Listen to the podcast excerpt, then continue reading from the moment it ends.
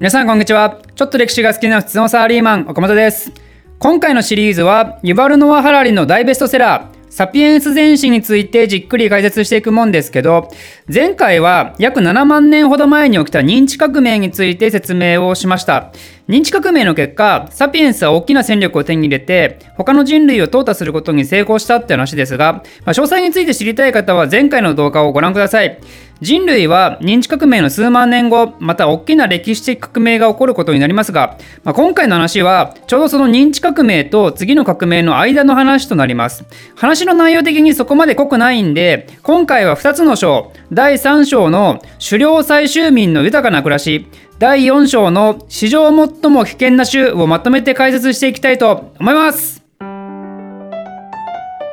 まず第3章の方ですけども狩猟採集民の豊かな暮らしっていうタイトル。これは何を意味するかというとまだサピエンスが農耕に出会う前全員狩猟採集民だった時代。この時代っていうのは非常に豊かな暮らしだった可能性がありますねっていうもんです。一般的に我々人間は今が一番素晴らしい時代でかつ現代の人間が歴史上一番優れているとどうしても思いがちですけど実はその話を覆すような面白い話があります。認知革命が起こった7万年前から、えー、以降数万年間全世界の人類はまだ1000万人にも満たず、まあ、それが世界の広大な範囲に広がっていたわけなんですね。まあ、神奈川県の人口が900万人ぐらいなんで、神奈川県民が世界中に散らばったと思ってくれればいいんですけど、こうなると人類同士の接触ってそこまで頻繁に起こらないの分かりますよね。で、サピエンスの集団のほとんどは食べ物を探してあちこち動き回るわけなんですけど、まだまだ世界の人口が少ないもんだから、簡単に言うとそこまで生きるのが困難じゃないんですよ。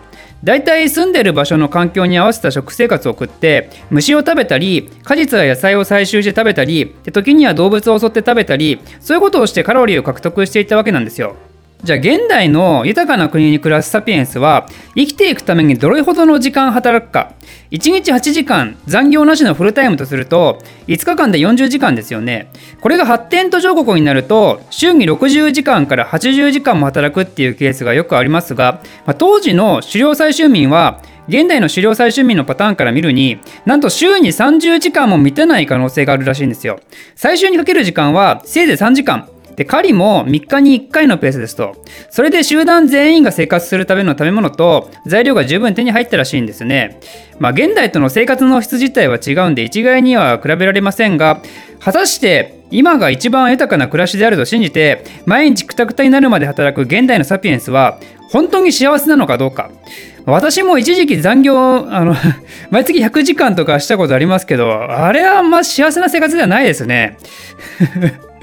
で、まあ、古代のサピエンスと現代のサピエンスの比較で言うともう一つ面白い話があって、まあ、最近のちょっと前まであの流行ってたじゃないですか。あのナロー系っていうジャンルの話。で簡単に言うとあの現代に住む主人公が交通事故とかにあってなぜか異世界にぶっ飛んでそんでその異世界は大体中世のような過去の時代にあってそんで現代の知識を持った主人公がそこで知識をひけらかしてすげえって言われるようなやつ。これこそまさに現代人は過去の人より優れてるっていう先入観から来るもんですけど現代のサピエンスって実は古代のサピエンスより脳のサイズが縮小してるんですよ。言い換えると頭悪くなってるんですね人類は。数万年前の人類より。意外ですよね。なんでそんなことが起こるかというと脳を発達させるってことは脳を存分に使う必要がありますよね。脳をどのぐらいフル活用して生きているのかってことになるとこれは古代のサピエンスに軍配が上がるんですよ。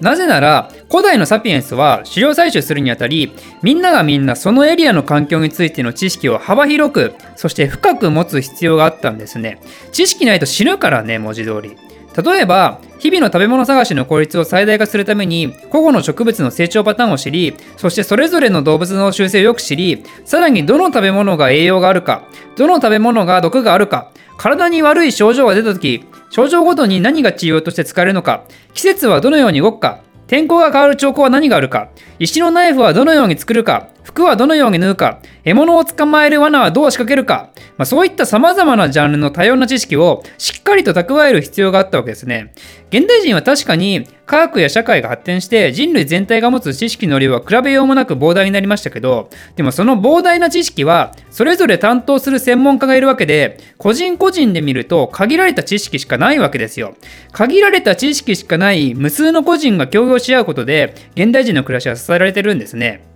肉をさばく知識もない。フライパンを作る知識もない。さらには火を自分で起こす知識すらなくても今の我々は美味しいステーキがいつでも食べられるわけですと。金さえあれば。でそれに対して古代のサピエンスは全員狩人であり植物学者でありコックであり天気予報士であり医者であるようなもんなんで、まあ、それは脳は大いに刺激されて発達していたのは理解できますよね。でしかもそれどころか古代人は様々な形で体を大いに使って生活してるんで、全員手先は器用だし、持久力はあるしってことで、まあ、個人対個人で考えると、古代人に勝つのはなかなか難しそうなところですねって話です。でそんな狩猟生活をしていた古代人の生活習慣っていうのは実は今のサピエンスにも継承されているっていう説もあります。というのもやはりサピエンスの歴史において狩猟生活をしていた時代が9割以上なんでそこで培われたものは遺伝子的にこびりついて普通なかなか取れないよねと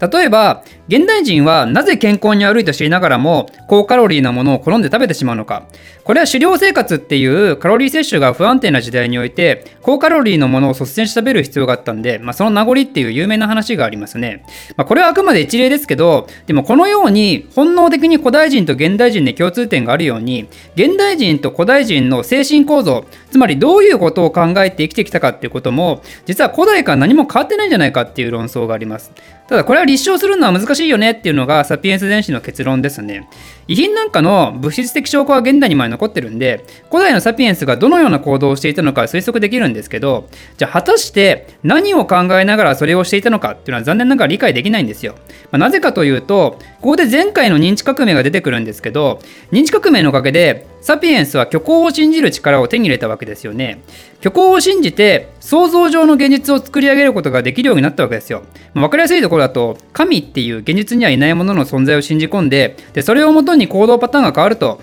でもサピエンスの集団ごとにこの想像上の現実っていうのは大きく変わってくるんで様々な異物は残っていてもその行動パターンの裏にある背景は見えてこないんですね。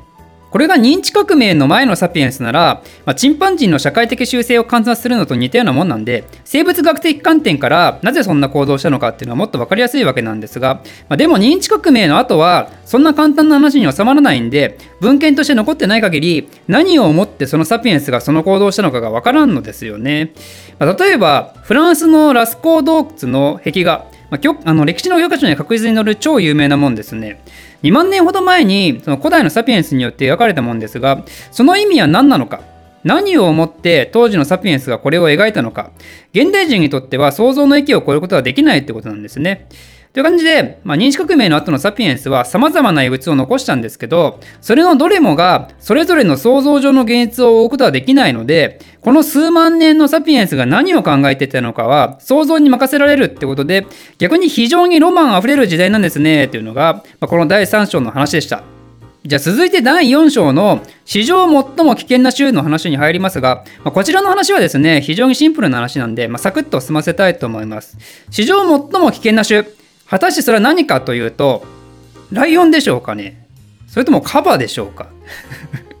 いや違います。これこそまさにサピエンスであるって話です。なんでサピエンスが史上最も危険な種であるのか。危険な種っていうのは、これは何視点の話かというと、もちろんサピエンス以外の種ですね。サピエンスは認知革命以降アフリカから世界中に飛び散ったわけですけど、そのさなか他の人類を滅亡に追いやったことは、まあ、前回も話したと思います。それだけではなくて、実は人類以外にも様々な種類の動物が滅亡に追いやられているんですね。で、わかりやすいところだと、オーストラリア。それまでオーストラリアには大型動物が数多くいたんですけどサピエンスがオーストラリア大陸に到着した約4万5千年前になると突如としてその動物たちは姿を消すことになります。これは気候変動による絶滅っていう説も、まあ、一応あることあるんですけどでもそれまでにおいても気候変動は多々発生していてそれでも大型動物たちは乗り越えてきた歴史があるんですよ。それがサピエンスが到着した途端に滅亡してしまう。果たして因果関係はあるのかどうか。オーストラリアだけでなく、その後ニュージーランドでも同じことが起こり、さらにはアメリカ大陸でも同様の悲しい事件が起こります。ということで、サピエンスが新しい場所に行き着くと、明らかにそこの土地の生態系が荒れるんですね。なんで、ユバル・ノア・ハラリは、サピエンスのことを生態系の連続殺人犯と呼んでます。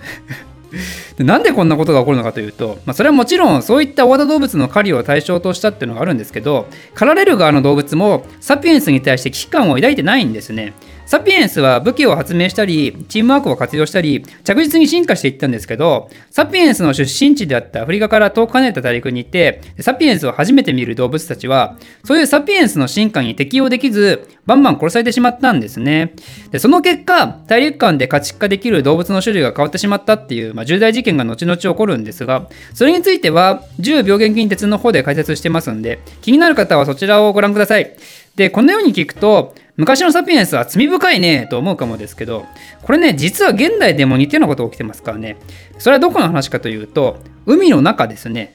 現代のサピエンスによる海洋資源の乱用と産業公害のせいで海の大型動物の多数が絶滅寸前になっているではないかと。このサピエンスの広がりが大型動物を絶滅させたっていうのは決して過去だけの話ではない。現代においても目をそらしてはいけない現実があるんだぞってことをイバルノア・ハラリは最後に訴えつつこの第4章については終わることとなります。ということで以上をもってサピエンス全史第1部認知革命は終わりになります。次回からはサピエンス史をこれまた大きく変えることになる話でサピエンス全史の中でも特に有名な箇所でもある第2部農業革命に突入していきます。お楽しみにチャンネルメンバー募集してますチャンネルメンバーになると動画の先行視聴や動画テーマのアンケート投票ができたりそして私がただグダグダと喋るおかれきレイディオの視聴ができますこんなメリット盛りだくさんのチャンネルメンバーはなんと月額190